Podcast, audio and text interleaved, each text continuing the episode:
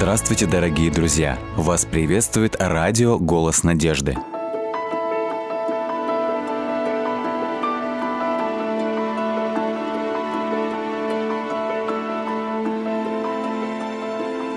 Трубач помнит. «Осторожно, Джефф!» Мужской голос, словно выстрел, прозвучал на мокрой пассажирской палубе. Джефф Джонсон, долговязый подросток, немного отошел от перил и засмеялся. «Не волнуйся, пап, я не собираюсь опрокинуться за борт. Я слишком сильно хочу увидеть трубача, чтобы сейчас упасть». Затем, задумчивым выражением лица, он повторил отцу вопрос, который десятки раз задавал самому себе во время их долгого путешествия из Америки в Индию. «Как ты думаешь, трубач еще меня помнит?» «Сынок, я бы на это не рассчитывал. В конце концов, шесть лет — это долгий период времени. Достаточно долгий, чтобы забыть, даже для слона». Да, Джефф понимал, что шесть лет — это долгий период времени. Шесть лет тому назад он праздновал свой седьмой день рождения в бамбуковом доме Райо. Райо, сын смотрителя за загоном со слонами, очень близко дружил с Джеффом в то время. Если бы не он, Джефф, возможно, никогда бы не встретил трубача. Наконец, Джефф и его отец снова оказались на многолюдных берегах Индии. Джефф уже почти забыл, насколько переполненными могут быть улицы города. Там можно было встретить собак, запряженные валами или лошадьми повозки, торговцев. Но умелый водитель такси смог ловко всех их обогнуть и вскоре доставил своих пассажиров в отель. «Жди здесь, в комнате, Джефф», — сказал доктор Джонсон после того, как они подняли свой багаж наверх. «Я хочу позвонить в другой город доктору Мартину и сообщить ему, когда нас ожидать доктор Мартин был направлен в Индию, чтобы работать в поселковой больнице, так же, как и отец Джеффа в прошлом. К тому же доктор Мартин работал в той же маленькой деревне, где жил Райо. С тех пор, как мать Джеффа умерла вскоре после его рождения, они с отцом жили в доме родителей Райо, где к ним относились как к членам семьи. Теперь правительство Соединенных Штатов снова направило доктора Джонсона в Индию, но на этот раз это была короткая инспекционная поездка. Пока отца не было, Джефф вглядывался в гавань. Огромное море как будто бы перетекало в легкую рябь нагретого солнцем песка. Он скучал по Индии, по массивным гималайским вершинам, широкой реке Ганг и мраморным храмам, которые были так красивы в лунном сиянии. Но более всего он скучал по трубачу. Джефф мысленно перенесся в тот день, когда Раю впервые привел его в загон для слонов. «Смотри, Раю, вот этот нравится мне больше всех!» Джефф указал на самого молодого слоника, который с силой тянул на себя ветви мангового дерева. «А, это трубач», — ответил Раю. «Это редкий слон. Он родился в неволе три года назад. Он умный, но диковатый». С этого самого момента Джефф полюбил трубача с его необычной, грубой белой кожей и дерзкой, остроконечной нижней губой. И дружба эта не была односторонней, потому что вскоре трубач стал проявлять такую же привязанность к Джеффу. Уже через неделю Джефф мог позвать «Трубач, ко мне! Пора купаться!» И слон с радостью мчался к мелкой реке, где ожидал его Джефф, чтобы помыть. Не один раз во время этих процедур Джефф удивлялся тому, как точно его игривый друг направлял фонтан брызг из своего хобота. В течение двух лет они проводили вместе какую-то часть дня. Джефф кормил трубача морковкой и потирал крохотные щетинки на его голове. Трубач оборачивал Джеффа своим хоботом и поднимал к себе на спину, чтобы покатать его верхом. Казалось, что никому из них больше никто и не нужен для дружбы. Лишь тогда, когда до их слуха доносился отдаленный гул диких слонов, живущих в джунглях, Джефф ощущал некоторое беспокойство в своем друге. В такие моменты трубач останавливался и поднимал голову, как будто бы прислушивался к их зову. Во время сезона дождей, когда трубач провел долгое время в сырости и заболел пневмонией, Джефф преданно ухаживал за ним во время болезни до тех пор, пока слон не поправился. Это произошло как раз перед тем, как доктора Джонсона снова направили в Штаты. И хотя Джефф не видел трубача с того самого времени, он не забыл об их дружбе. «Сынок, Голос отца возвратил Джеффа в настоящее время. «Нам лучше начать собираться. Доктор Мартин и Райо ожидают нас завтра, и нам следует выехать пораньше». Джеффа разбудил красочный восход. И вскоре они с отцом уже ехали в удобном скоростном поезде. К вечеру они прибыли на деревенскую железнодорожную станцию, где их ожидали доктор Мартин и Райо со своей семьей. Райо очень изменился, но Джефф его быстро узнал. Они стали вспоминать старые времена. Джефф не мог дождаться удобного момента, чтобы спросить про трубача. «Как он? Где он? Когда я могу его увидеть?» Опустив взгляд, Райо объяснил. «После того, как ты уехал, трубач затасковал и перестал есть. Даже самые лучшие лакомые кусочки не привлекали его. И вот как-то утром, когда я повел его купаться, мы услышали, как вдалеке в панике бегут дикие слоны. Прежде чем я успел его остановить, трубач поднял хобот и побежал в джунгли. С тех самых пор я его ни разу не видел. Но я часто о нем слышу.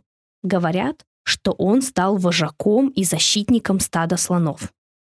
Джефф пытался скрыть разочарование, связанное с тем, что он не сможет поприветствовать своего старого друга. Он ведь даже надеялся, что отец разрешит ему забрать трубача в Америку. «М -м, «Как поживает твой попугай?» — спросил он Раю, чтобы поменять тему. «Хорошо», — ответил Раю. «У меня еще есть один питомец, которого я хочу тебе показать. Это обезьянка. Думаю, тебе она понравится». Джефф наслаждался игрой с обезьянкой и попугаем плаванием с Райо и возможностью заново познакомиться со слонами в загоне. Он наблюдал за тем, как приручают новых слонов, но мысли о трубаче не покидали его. За день до отъезда Джефф забрел в джунгли. Зайдя гораздо дальше, чем он изначально намеревался, мальчик сел отдохнуть у большого древесного корня, чтобы потом возвратиться. Он настолько расслабился в теплых, солнечных лучах, что очень скоро заснул. Джеффа разбудила вечерняя прохлада. Открыв глаза, он тут же в страхе их закрыл снова. Свернувшись у его ног, с наведенным на него взглядом лежала самая ужасная из змей — кобра. Джефф замер. На лбу выступил холодный пот. Наступали сумерки, но ни он, ни кобра не сдвинулись с мест. Вдруг в тишине раздался оглушительный шум. Протаптывая себе путь через подлесок, мимо проходило стадо слонов, которые шли цепью друг за другом. Во главе стада шел величавый белый красавец. «Трубач!» — закричал Джефф. Трубач остановился и поднял свой могучий хобот. Затем встал на дыбы и двинулся вперед, направив свою тяжелую ногу прямо на одетую в капюшон голову кобры. Через мгновение Джефф уже стоял рядом с трубачом, плача от пережитого напряжения и от счастья. Он ласково потирал грубые складки на его коже и оставшийся после боя шрам на шее. Трубач обхватил Джеффа своим длинным хоботом, поднял к себе на спину и уверенно направился в сторону загона, стараясь быть осторожным, чтобы его всадника не кололи и не хлестали преграждающие путь ветки. На краю джунглей трубач остановился. И Джефф все понял. Он понял, что здесь трубач его покидает. Чтобы каждый из них был свободен. Свободен помнить и свободен следовать зову, доносящемуся из родного дома.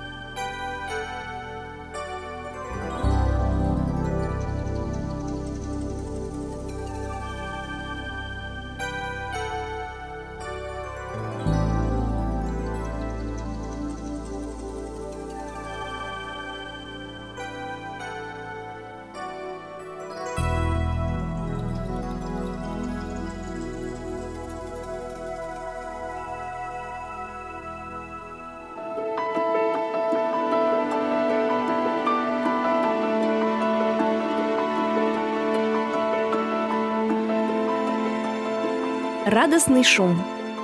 Сразу же после школы Джон побежала к дому миссис Пенворси и тихо вошла внутрь. «Не нужно мне было оставаться, чтобы помогать миссис Перри», — думала она. «Я почти забыла, что сегодня вторник». Девочка взглянула на стоявшие у лестницы высокие напольные часы и с облегчением вздохнула. В любом случае, она не опоздала на урок музыки. Она села на небольшой деревянный стул за дверью студии и стала ждать. В доме царила тишина, за исключением тиканья часов. Может быть, у Майка уже закончился урок? Джон открыла дверь в студию и заглянула внутрь. Занавеси были задвинуты, и за роялем никого не было. Она улыбнулась. Теперь, пока она ждет миссис Пенверси, она сможет погладить мажора. Старому черно-белому Колли было 16 лет.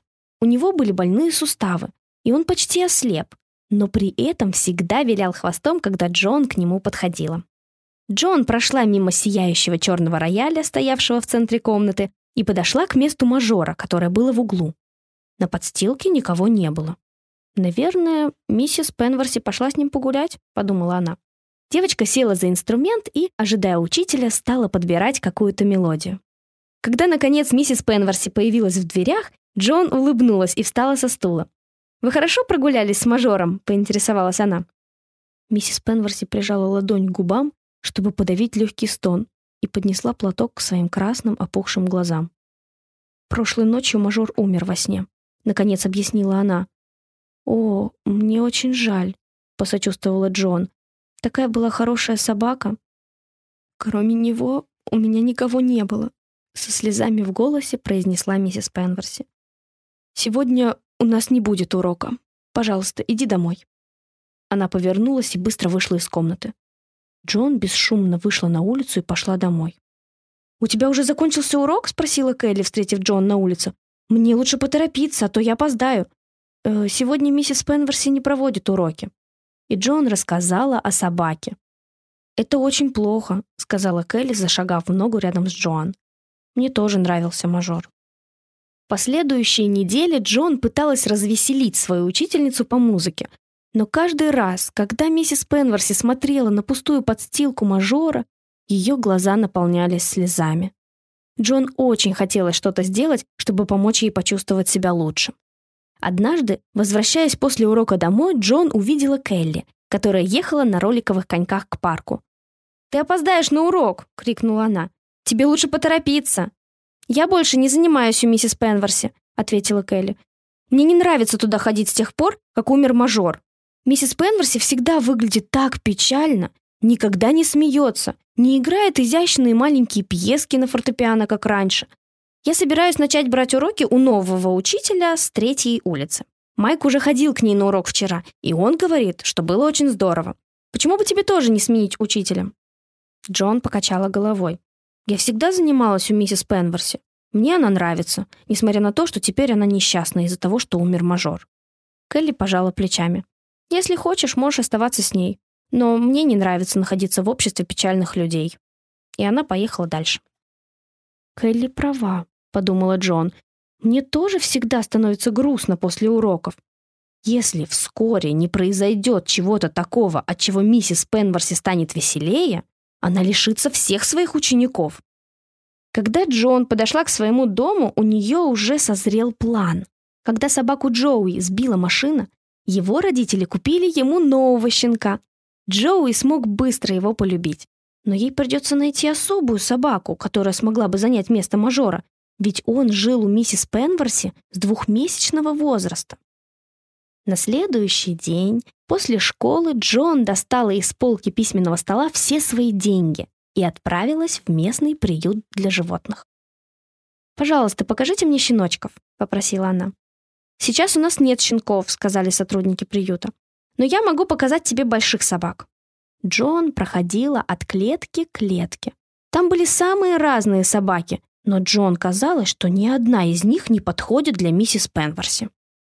Следующим утром она расспрашивала всех своих друзей в школе, не слышали ли они, чтобы кто-нибудь продавал щенков. «У нас есть несколько щенят-боксеров. Их можно будет забрать через месяц», — предложил один мальчик. «Э, «Спасибо, но я не думаю, что в данном случае подойдет боксер», — ответила Джоан, раздумывая, куда бы еще обратиться. Возвращаясь из школы домой, она остановилась у зоомагазина. Там были только карликовые пудели, которые стоили больше, чем она могла себе позволить. Следующий месяц Джоан потратила на поиски. Она каждый день просматривала в газете колонку, посвященную домашним животным, и каждую неделю заходила в приют для животных и зоомагазин. Но особенного щенка, которого она хотела, найти не удавалось. «Возможно, моя идея не так уж и хороша», — сказала она самой себе. «Мне нужно подумать о каком-нибудь другом способе помочь миссис Пенверси». Как-то раз мама Джон ждала, когда она вернется из школы. «Я собираюсь съездить на ферму к мистеру Фрезеру, чтобы купить немного яиц. Хочешь поехать со мной?» «Наверное, да», — ответила Джон. Мистер Фрезер вышел им навстречу, когда мама парковала машину перед его входом. «Надеюсь, что у меня будет достаточно яиц», — сказал он. Вчера после обеда я отвез партию в город, а сегодня утром были небольшие проблемы. Джон с мамой проследовали за ним в конец курятника в помещении, где яйца очищали и сортировали по размеру. Когда они проходили мимо сарая для инструментов, Джон услышала поскуливание. «Наверное, вашу собаку заперли в сарае», — сказала она. «Хотите, я ее выпущу?» Мистер Фрезер нахмурился. «Не мою собаку. Это щенок, которого кто-то подбросил мне ночью. Я слышал, как притормозила машина, а рано утром нашел его. Он лаял на кур. Это лучшие несушки из тех, что у меня когда-либо были. Но он их так напугал, что сегодня я от них получил меньше дюжины яиц. Думаю, что некоторые люди просто не понимают, что птица-ферма — это не место для щенка. «Можно мне на него посмотреть?» — спросила Джон. «Только не выпусти его», — предупредил мистер Фрезер. Он приоткрыл дверь так, чтобы Джон пролезла внутрь и сразу же закрыл за ней. Маленькое грязное окошко не пропускало много света. Когда глаза Джон привыкли к полумраку, она осмотрелась по сторонам. Щенок съежился, увидев посетителя. Он был тощим и грязным, со спутанной шерстью. Но в ту самую минуту, когда Джоун его увидела, она поняла, что он особенный. Его окрас был точно такой же, как у мажора. Она наклонилась, чтобы его погладить. Взвизгнув от радости, щенок прыгнул к ней на руки и своим быстрым розовым язычком начал лизать девочке лицо. Джон засмеялась и обняла его покрепче. «Я тебя искала! Тебя!» — сказала она. Джон немного приоткрыла дверь. «Мистер Фрезер, пожалуйста, можно я его заберу?» «Если мама тебе разрешит», ответил мистер Фрезер. Мама посмотрела на щенка и кивнула. Всю дорогу Джоун держала маленького непоседа у себя на коленях. «В первую очередь я его искупаю», — решила она. Мама сморщила нос и улыбнулась. Да, ему бы не помешало искупаться. А на ночь постели ему что-нибудь в гараже. «Ой, я не собираюсь его оставлять», — объяснила Джон. «Я собираюсь отдать его миссис Пенверси». Мама задумчиво сдвинула брови. Я не уверена в том, что это хорошая идея, Джон. Мистер Бруфсер предлагал ей собаку, но она на нее даже не взглянула. «Но этот щенок особенный», — сказала Джон. «Я знаю, что миссис Пенверси полюбит его». «Конечно, ты можешь попробовать, но не разочаровывайся слишком сильно, если она откажется его взять». После того, как щенка искупали, и он высох, его черно-белая шубка заблестела, а в темных глазках притаилось озорство. «О, ты такой хорошенький! Я бы с удовольствием оставила бы тебя себе», — сказала Джон. «Но я знаю человека, которому ты нужен больше». Она надела куртку и посадила щенка за пазуху. «Я вернусь через несколько минут!» — крикнула девочка и быстро зашагала по улице. Джоун бесшумно проскользнула в студию миссис Пенверси. Она посадила щенка на подстилку мажора. Так, «Посиди здесь и не шуми», — прошептала она. Затем повернулась и на цыпочках пошла к двери. Услышав шаги в холле, щенок заскулил, а потом залаял. «Если миссис Пенверси меня увидит, она, может, даже и не посмотрит на щенка», — подумала Джоун и быстро спряталась за занавесками. Миссис Пенверси заскочила в комнату и резко остановилась. Ее взгляд упал на подстилку мажора. «О, нет!» — со вздохом произнесла она и направилась к выходу. Щенок снова заскулил. Миссис Пенверси задержалась в дверях. Джон затаила дыхание. «Пожалуйста, Посмотрите на него!» Мысленно взмолилась девочка.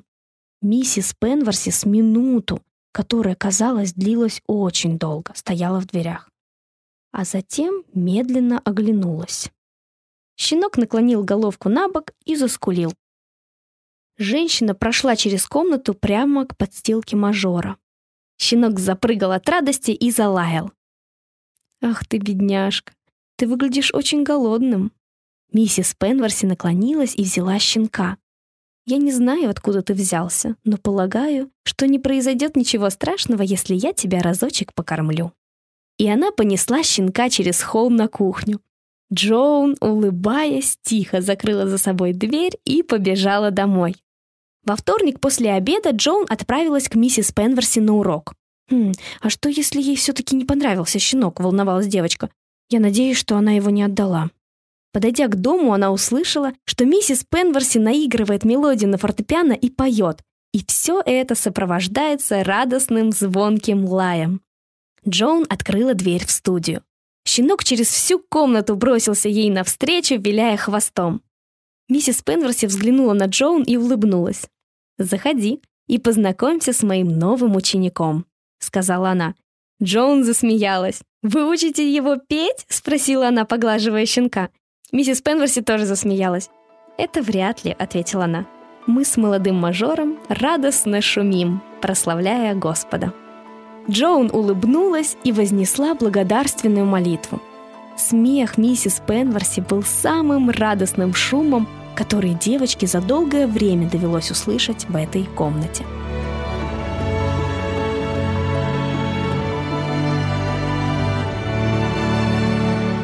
Дорогие друзья, вы можете оставить свои сообщения через WhatsApp и Viber по номеру плюс 7 915 688 7601 или позвонить нам на бесплатную линию, которая работает на территории Российской Федерации. Номер 8 800 100 ровно 1844. 8 800 100 ровно 1844.